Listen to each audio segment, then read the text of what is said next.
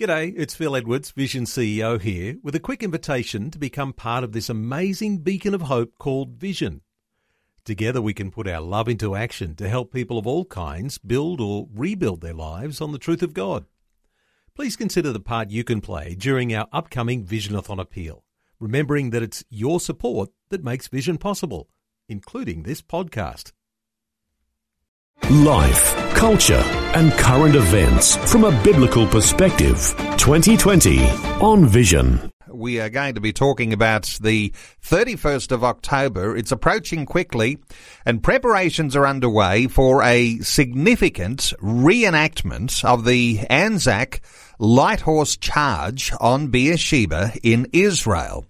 Well, the 31st of October will mark 100 years since the charge on Beersheba as part of the wider British offensive, collectively known as the Third Battle of Gaza.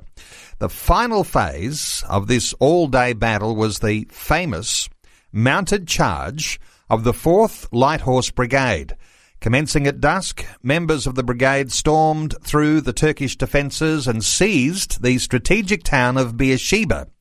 Now, the capture of Beersheba enabled British Empire forces to break the Ottoman line near Gaza on the 7th of November and advance into Palestine.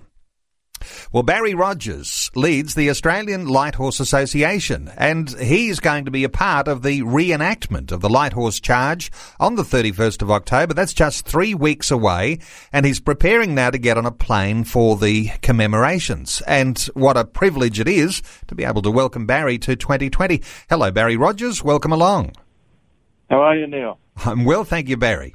That's good. Hey, you're getting ready to get on the plane. This is uh, this is for you. I mean, with your passions for the light horse, uh, this is like one of the most important moments of your life, I'm sure. Yes, it feels like that, uh, Neil. I, I, believe this is a, a, profoundly important event on many, many different counts, and I feel very privileged to uh, be leading it. Barry, take us through a little bit of the history because it's good to set the context for a conversation today. Uh, as you re- reminisce about how these things must have uh, un- unfolded on the uh, in the lead up to the charge on Beersheba, uh, set a bit of a scene for us, Barry, as to what was happening. Well, uh, we were on the back foot in Gallipoli with the defeat uh, by the Turks, and then they turned their attention on the Suez Canal, and uh, the British were very, very uh, nervous about what might happen if that fell as well, because it was their lifeline to their to the uh, the eastern part of the British Empire. So we were taken uh, from Egypt to start defending the Suez Canal, which we did successfully and then we began to push the Ottoman Turks northward, our goal being Jerusalem initially. Okay, and so uh, the highlight of what's coming with the reenactment is going to be uh, really not just a, a one, uh, not just an hour's uh, celebration, but it's actually a three-day ride that you're preparing for. Isn't that the case?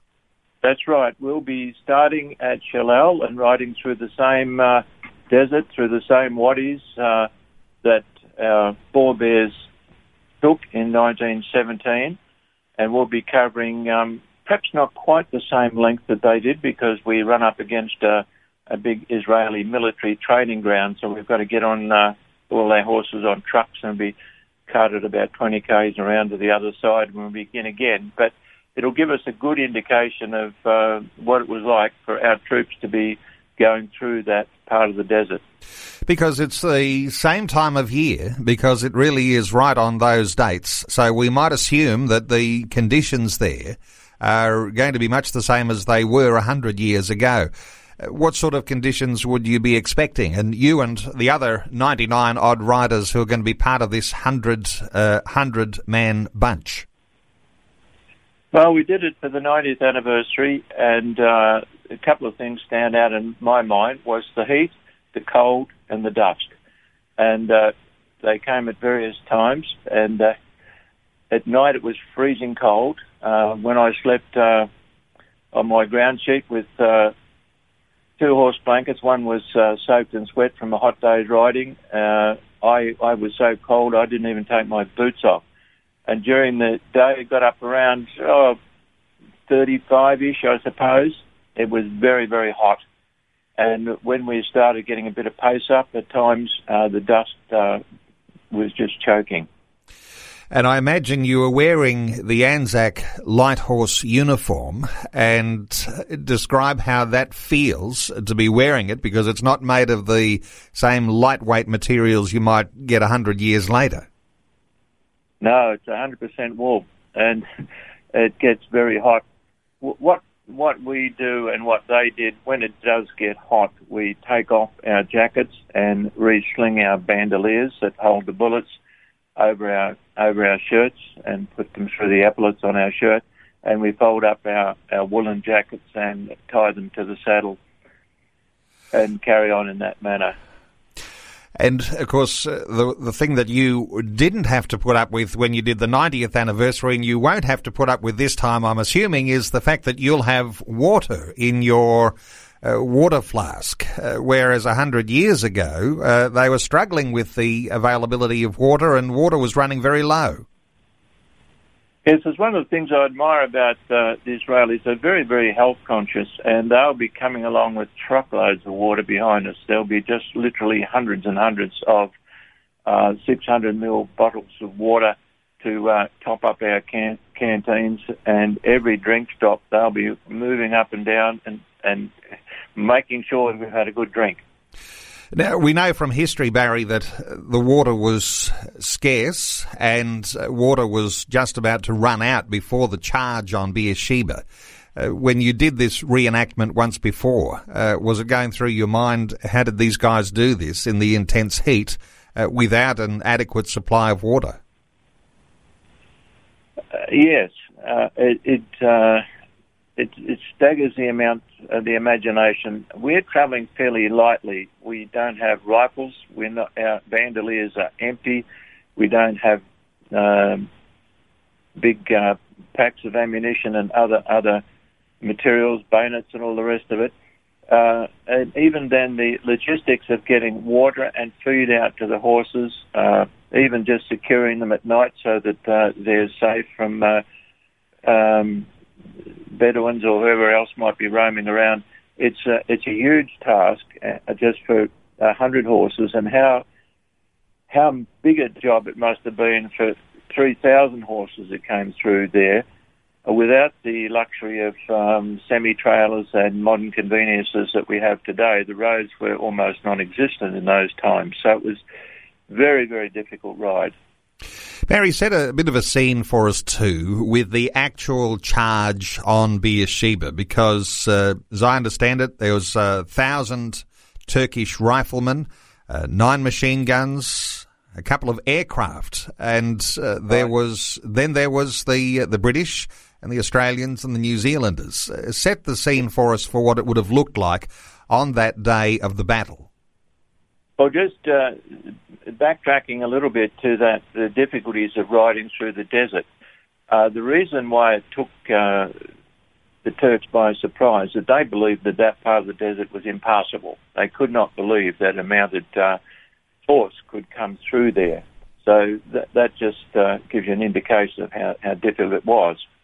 When we got into position, uh, the British had taken their objectives but there was one hold up, and that was a ridge at Tel El Saba, which is the old ancient uh, Beersheba. Uh, it's a ridge that's uh, probably about 300 metres above ground level, I suppose. And they had several machine guns up there that had a good field of fire over the area that we were, we were going to charge over. And first of all, we had to take those out. So the New Zealanders, with a, a little bit of help from some extra Australians, uh, mounted an assault on Tel El Saba. It took some time with stubborn resistance, and it was getting very, very late in the day. And there was quite some concern about whether we would be able to get through to Beersheba before the Turks uh, started blowing up the wells, because I, at that stage the Turks could see the writing on the wall and were beginning to withdraw. Uh, but the problem was that they would be destroying the wells uh, before they left, and that would have been an absolute disaster. Um, once we had captured Beersheba, uh, the famous command by Chauvel was, well, we've got to take this uh, and we'll put the uh, 4th Brigade straight at it. And that famous uh, command was, put Grant straight at it. And away we went. And I suppose uh, there's a very graphic description of this by a very famous Australian writer, Ion Idriess, who was there at the time watching from a vantage point and, and he said this At a mile distance, their thousand hooves were stuttering thunder, coming at a rate that frightened a man. They were an awe inspiring sight, galloping through the red haze, knee to knee, horse to horse, dying sun glinting on bayonet points. Machine guns and rifle fire just roared, but the 4th Brigade galloped on. We heard shouts among the thundering hooves. We saw balls of flame among those hooves. Horse after horse crashed, but the massed squadrons thundered on. That gives you a, a, a, wonderful word picture, I think, of what it would have been like galloping across that plain. It does uh, create a word picture. It brings to mind all sorts of images. And if you are a history buff and uh, an Aussie Anzac at heart, uh, shivers up your spine to know that it was such a significant event, the charge on Beersheba.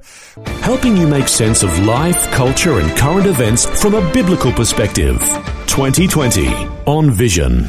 Barry Rogers is our guest. He heads the Australian Light Horse Association, getting ready to jump on a plane for one of the most significant commemorations in history, uh, given the charge of the light horse on Beersheba.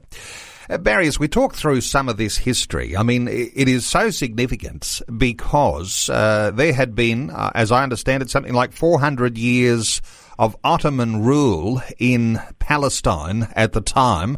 I wonder whether you can recount uh, how that history worked and the significance of the charge on Beersheba and what it led to. Yes, uh, and that's one of the, the aims of our association is to raise the profile of the Middle Eastern campaign, as we call it. It's often been overshadowed by Gallipoli and the Western Front, but in geopolitical terms, it was an incredibly important campaign and an incredible victory that was won there.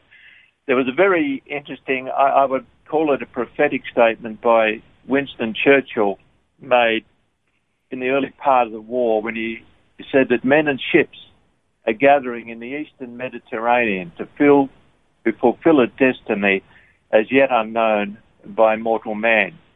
And I think uh, in recent years, possibly particularly since 1948, we've seen an unfolding of that uh, prophetic uh, exclamation by Sir Winston Churchill. Okay, and of course the uh, reformation of a nation of Israel was the the upshot of what happened uh, when uh, the floodgates were opened on that day when the charge happened on Beersheba.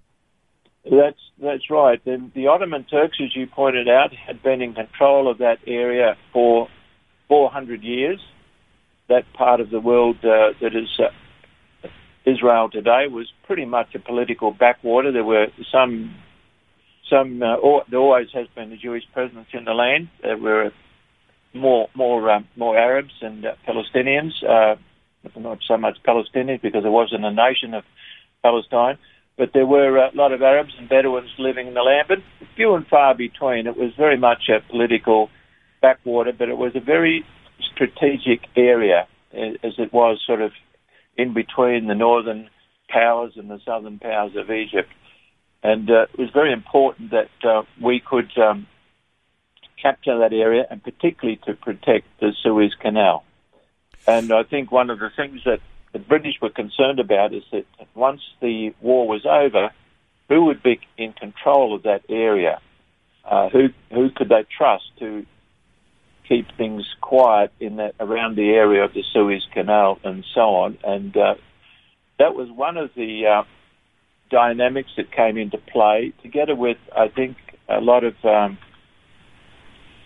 aspirations from uh, evangelical Christians who believed it was part of God's plan that the Israel, the, or the Jews of the disper- dispersion would uh, return to their native biblical homeland.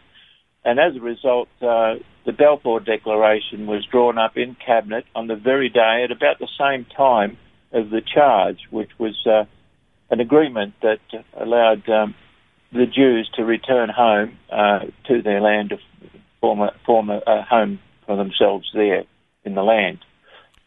Well, there might be listeners who have some contribution or insight to make when it comes to the uh, prophetic nature of what happened uh, in the lead up to the reformation of the nation of Israel. But let me ask you, uh, let's uh, take an opposite view here for a moment, Barry. If the charge on Beersheba had failed, uh, what might have been the likely outcome? Because this is what makes it so historic, isn't it? That uh, if the charge had failed, uh, the world may look like a very different place today.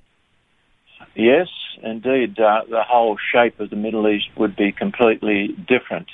As a result of the uh, defeat of the Ottoman Turks, not only has the nation of Israel come into existence, but the modern Republic of Turkey, for example, and uh, five other Arab states as well. It was a watershed moment for Turkey. Uh, as well as Australia. I don't know what the what it would have looked like, but I don't think we would have had the modern state of Israel in existence today if we had have lost that battle at Beersheba.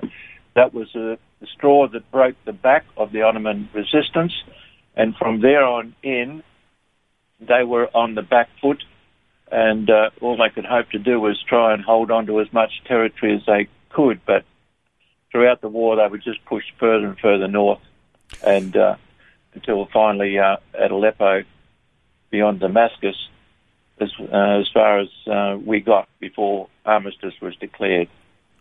Bit of research I was doing in the lead up to our conversation uh, that suggests that uh, it it's likely the British would have been unable to conquer Palestine had it not been for the charge on Beersheba, and and the upshot might have been that uh, the territory would have remained under Ottoman Muslim rule, and in that case, uh, the whole uh, history of the development towards Israel might not have happened at all.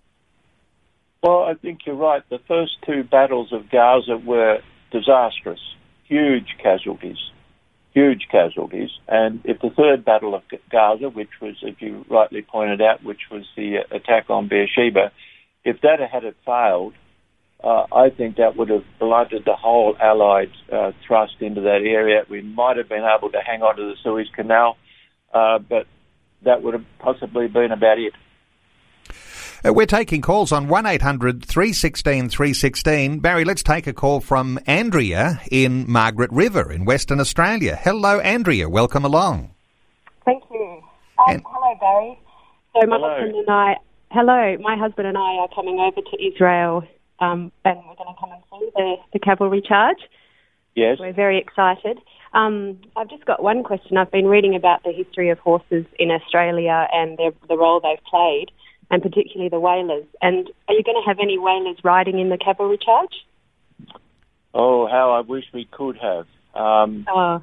Fortunately, uh, Walers, uh, uh, the the horses that came from Australia, those old stock horses, um, you can't bring them back into the country. That's that's a problem, Andrea. Uh, I did try in uh, 19 uh, for our 90th anniversary to take some out there, and they had to go. We had to transport them across to Perth, then they had to go to Eilat. We had to have someone on board the ship with them, and it just got all too hard. So um, the and I'm glad you bring up the uh, the question of Waler horses down in Margaret River. There's quite a lot of Walers down in that area and uh, Waler breeders and so on. And uh, the Waler horse is often the forgotten hero of the campaign. Yes. And they were a magnificent horse, extremely hardy. But generally speaking, they were about three quarters thoroughbred, with a, a, depending on what the end usage was going to be.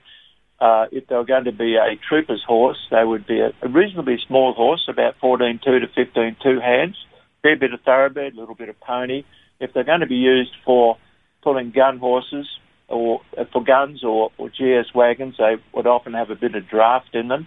But all horses that came from the eastern seaboard of Australia in colonial days were known as horses from New South Wales.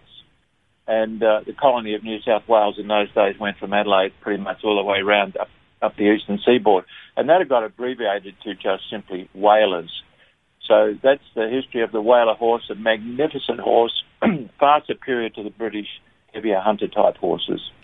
Andrea from Margaret River in WA, thanks so much for your input today and a great question. And uh, just about 90 seconds out from the news, Barry. And uh, when we talk about Walers, uh, they were an exceptional, as you say, stock horse.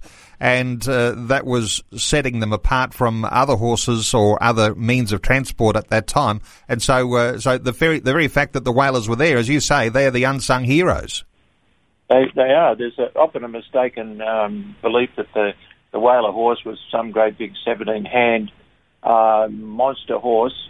But if you go to uh, the, the Middle East today, and I've been in Egypt and seen been to uh, you know where they breed uh, horses there, the Arab horses that are renowned for their hardiness are not a big horse, and it's the smaller, tough little ponies that do well in the desert. A little bit like the man from Snowy River, that small and weedy beast uh, that you might recall, uh, but how it stood the test of going up and down those those hills. Um, it was uh, a great horse, the Waler. We breed them here, actually. We've got a line of um, Waler horses that go right back to the horses that were in. Um, in the charge. Uh, one of the horses killed jumping the charge was a horse called Hayden Midnight. Barry, we're about to go to news. We'll continue our conversation after Vision National News. Our talkback line is open. It really is a commemoration, isn't it, that you're going to be attending. Uh, 31 Aussies were killed, 36 more were wounded in that battle on that day. Mm. Mm. And nearly 100 horses lost. I think about 77 horses were lost as well. So we're giving the horses a Guernsey. Yep. Um, we, uh, they are, as I said earlier, they are the, the forgotten heroes, and it's, it's a great privilege to be uh, keeping the, the, memory of those alive by breeding them here uh, at a, on, on, on our own property. Some of those old Waler lines that go right back. But uh, the one of the things that surprised, I think, the Turks, uh, Neil, was the fact that we were mounted infantry. We weren't cavalry. Uh, it's often been referred to as uh, we were cavalry, but we're actually most of the war, except for in the later part, parts of the war, we were mounted infantry. It's very difficult to fire a rifle accurately from the uh, from the back of a horse. So what we would do is we would uh, go forward in sections of four. The number three, three per person in each section would uh, take the horse back to comparative safety, and uh, the rest of us would go on with just um, like mount, like ordinary infantry on foot, and that's uh, that's what surprised the Turks. They were holding their fire, waiting for us to dismount so that they could have somewhat more of a stable, stationary target. But they just kept going, and uh, by the time they woke up that they were not going to get off, uh, in the excitement they forgot to lower their sights, and uh, a lot of the bullets uh, mercilessly went over our heads. Mm-hmm. We're taking calls 1 800 316 316. Let's hear from Sandra in Victoria. Hello, Sandra. Welcome along. Thank you, Neil, Barry. Yes, I'd like to give credit first and foremost to all creatures, great and small, because I'm a great lover, great lover of sentient beings. But um, I had this little dog.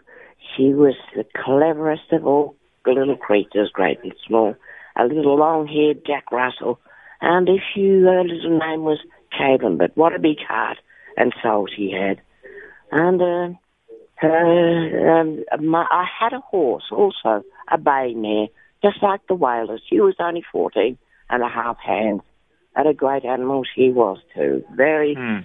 dear to me, very sweet. I remember them all fondly in my prayers. Sandra, we love our animals, don't we? And there was a love between those Anzac soldiers and their Waler horses, uh, more significant than most people recognise, Barry. Oh well, that's that's true. And uh, we, after riding through the desert uh, for four days, I can still remember our, my horse's name, uh, Terry. Uh, I was quite sorry to see the the little fellow go uh, it's amazing um, how many horses were killed in World War One. On both sides, it's estimated there were nine million horses that perished in World War One. And uh, Susan was mentioning dogs before. Uh, about three million dogs lost their lives uh, in a variety of roles in World War One. These are things we're not aware of, but uh, it's hard to get your mind around those kind of numbers. Thank you so much to Sandra in Victoria. Our talkback line open 1800 316 316. How do you reflect on the leaders of the charge on Beersheba, Barry? Because some of those names are becoming uh, you know, heroic uh, household names. The idea uh, uh General Sir Edmund Allenby and uh, Lieutenant General Sir Harry Chauvel. These names are coming up more and more as I have these sorts of conversations. How do you reflect on the leaders at the the charge on Beersheba? Well, um, Allenby was a very, very strong leader, very, very wise leader, and uh, it was uh, interesting that um, the um, oh, what was that uh, the, that Arab leader that uh, Colonel um, the, the, Arabs have got a mental blank Lawrence uh, Lawrence, Lawrence of Arabia referred to Allenby as a man of profound moral character. Chauvel um, was uh, a very godly man as well. Read his Bible frequently, carried it with him. One of the things that our troops respected most about Chauvel was his genuine concern for them. A lot of military commanders tended to treat uh, their men as uh, cannon fodder and uh, prepared to send, um, you know, thousands to their death just to gain a few yards of territory in many cases. But uh, both actually Monash and Chauvel uh, took a lot of care uh, for their troops, and was one of the, I, I think, one of the great characteristics of Chauvel as uh, the way he genuinely cared for his men and for the horses. He was a great horseman himself. Barry, you mentioned the way that evangelical Christians look at the uh, liberation of uh, Beersheba, and then uh, just a, a, week or so later, the liberation of Jerusalem and how uh, there will be a, a focus sometimes there on a fulfillment of biblical prophecy.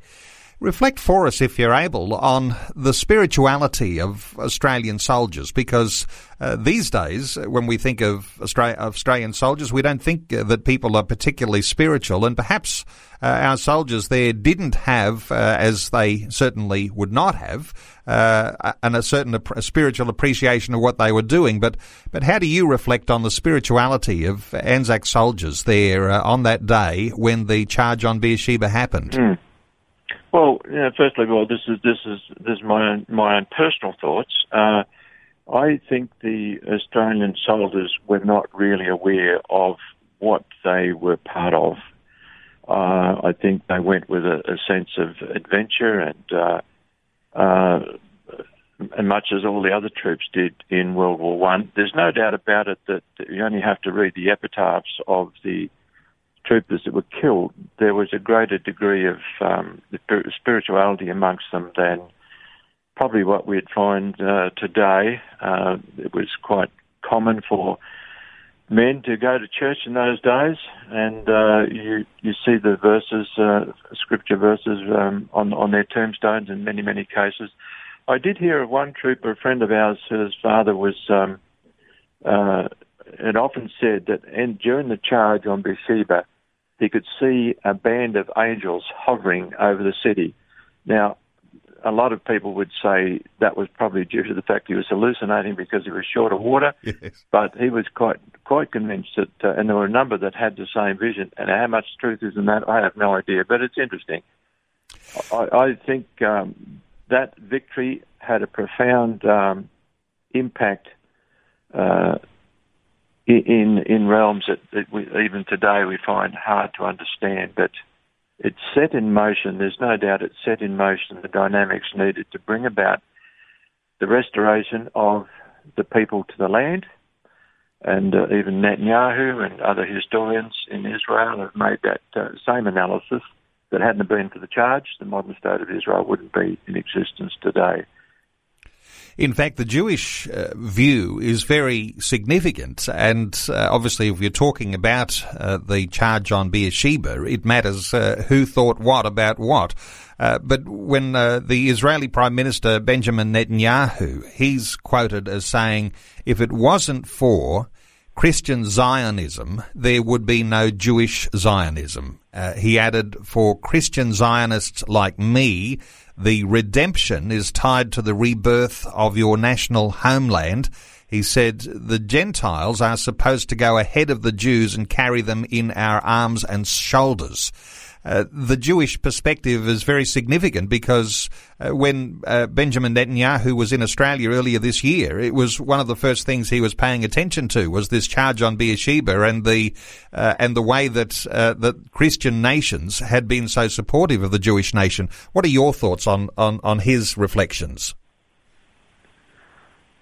Ah, it's interesting. I, one thing I have noticed in in recent years is a change uh, in thinking uh, between a lot of Jewish folk uh, and Christians. Uh, I think they're beginning to realize uh, that, that, there are many, many, many Christians, millions in fact, around the world that are strong supporters and strong allies. And uh, in many in many cases, I think the little nation of Israel feels very bereft of friends and allies. And I think they're finding some uh, solace in the fact that many, many Christians rallying around them, uh, like Christians for Israel, Bridges for Peace, all those organisations that are saying, um, we're with you.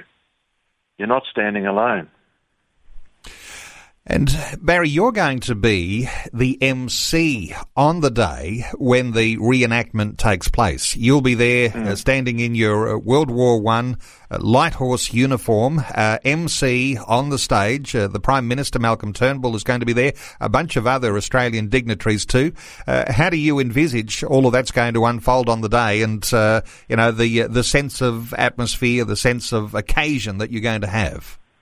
Oh, it's a very daunting. I, I, I have the sense that this is a most profound opportunity for me personally, and perhaps uh, what I say may be the most important words I've ever uttered in my life. So certainly say the prayers of everyone uh, uh, to support me there because it is it is a huge occasion. It's going to be televised nationally across um, Israel. There's um, live feed cameras going to the to the stations. It's going to be a very, very important moment with um, prime ministers probably of three countries there, plus the uh, the chief of army from Australia, the governor general, uh, all the ambassadors. Um, it's going to be a very weighty moment. Life, culture, and current events from a biblical perspective. 2020 on Vision. Barry Rogers, our guest. He heads up the Australian Light Horse Association, getting ready to jump on a plane, heading off to Israel for the reenactment of the Light Horse Charge on Beersheba. Talking through some of the significant aspects of that, Barry. Uh, one of those significant aspects is that uh, even before Israel was made a nation afresh, which didn't happen until 1948, uh, what was happening there at the charge on Beersheba was the forging of a friendship between two nations. How do you reflect on the idea that two nations share uh, the sorts of history uh, that have gone before over the past hundred years? Well, there's a number of interesting things. We all know about Simpson and his donkey and the tremendous work he did bringing up supplies to our, our troops at Gallipoli and bringing the wounded back. What we don't realise that there were close on 700 donkeys and mules there of the Zion Mule Corps doing exactly the same thing under huge uh, difficulties, under tremendous fire, serving our troops. Uh, that's just uh, one thing, and we'll be taking our, our, our groups to the Zion Mule Corps Museum. Also, of course, we reflected on the charge of Beersheba and what that set in motion. Um, we go jump forward now to World War II as Rommel was coming across North Africa, uh, headed towards the Middle East and the oil fields there. Um, the Jewish population, probably numbering around 70,000 that were living in the area, knew full well what had been happening to their uh, brethren in Europe were expecting the worst, and the Australian 9th Division was instrumental in holding them up at El Alamein and stopping that advance. And the Palestinian Post, and now the Jerusalem Post, had, a headline that was basically saying the Australians have done it again. And then in 1948, I think it was Dr. Evatt was one of the first ones to vote for the establishment of the State of Israel. And when I was over in Israel for the opening of the Park of the Australian Soldier, uh, Michael Jeffries, the Governor General, was speaking, and uh, he was saying what people don't know. He said, when I was in charge of the Special Air Service, we were given out the t- we were given the task of taking out all the Scud missiles that were aimed at Israel. So that's just something, just a few little glimpses of the shared history that we do have. There is a particular bond between uh, Australians and Israelis, and when you go there, I don't know how many people have come up to me at times uh, and and saying when when when I was young, we hosted Australian soldiers in in our house, and we loved them. And here's here's the hat badge that the that the that the soldier gave me. I still keep it and treasure it. And a number of occasions like that. It's been amazing. And just as our conversation needs to wrap up because we're running out of time, you're on your way to Israel. Uh, it's not just uh, pop your uniform on and, and do an event for uh, an hour or two in a reenactment. It's a three day horse ride through the desert uh, from a place called Shellal, and uh, you'll be arriving in Beersheba for the uh, commemorations that are going to be happening on the 31st of October. Uh, the the sorts of things that you'll be anticipating. I mean, there's a little bit of, uh, I guess, uh, camaraderie between those who'll be taking part in this very historic 100 year well, event. There's a a lot of ceremonies taking place, and one of the important ones that's taking place is at Kinneret College on the Sea of Galilee at the old railway station in Semakh, where the the Aboriginal troopers fought with great distinction, and we have about a dozen Aboriginal troopers with us, uh, being funded by the Department of Veteran Affairs, who will be uh, particularly given prominence at a big occasion uh, that we're hosting together with the Jewish National Fund at Semakh. And before I let you go, Barry, uh, the Australian Light Horse Association, uh, how is it that people can be in touch with you? I mean, people who are sharing this uh, love of history, how do they how do they uh, find out a little bit more about uh, some of the history and uh, the events and keep a track of what's going on in the lead up to the 31st of October? I guess I can um, they can have a look on our Facebook page. They can email me or I, am I'm, I'm uh, just one of the directors of the uh, and a life member of the Australian Light Horse Association. We'll be having about close on 200 of their members in Israel this this year, next week or two. Uh, be very happy to talk to them. It is a secular organisation. Um, need to make that clear, but uh, we do we are passionate about keeping the history and traditions of the Australian Light Horse alive. Well, it is a significant event. Uh, it's coming up on the 31st of October, uh, and all of the events that led up to uh, the reformation of the nation of Israel, uh, people will argue, started on that light horse charge. Uh, which mm. appeared to be impossible, and uh, and really, as you as you reflect back on that, just a final thought, Barry. Uh, the idea that in some ways it was either accidental or miraculous. Uh, which side do you fall on as to uh, as to how things unfolded on that day? My own personal view is uh, God's hand was in it. Okay. Uh, Barry Rogers, thanks so much for taking some time to share your thoughts and your heart with us today here on 2020. My pleasure. Before you go, thanks for listening. There's lots more great audio on demand, or you can listen to us live at visionradio.org.au. And remember, Vision is listener supported. Your donation, large or small, will help us continue connecting faith to life for hundreds of thousands of people across Australia and around the world. Learn more or donate today at visionradio.org.au.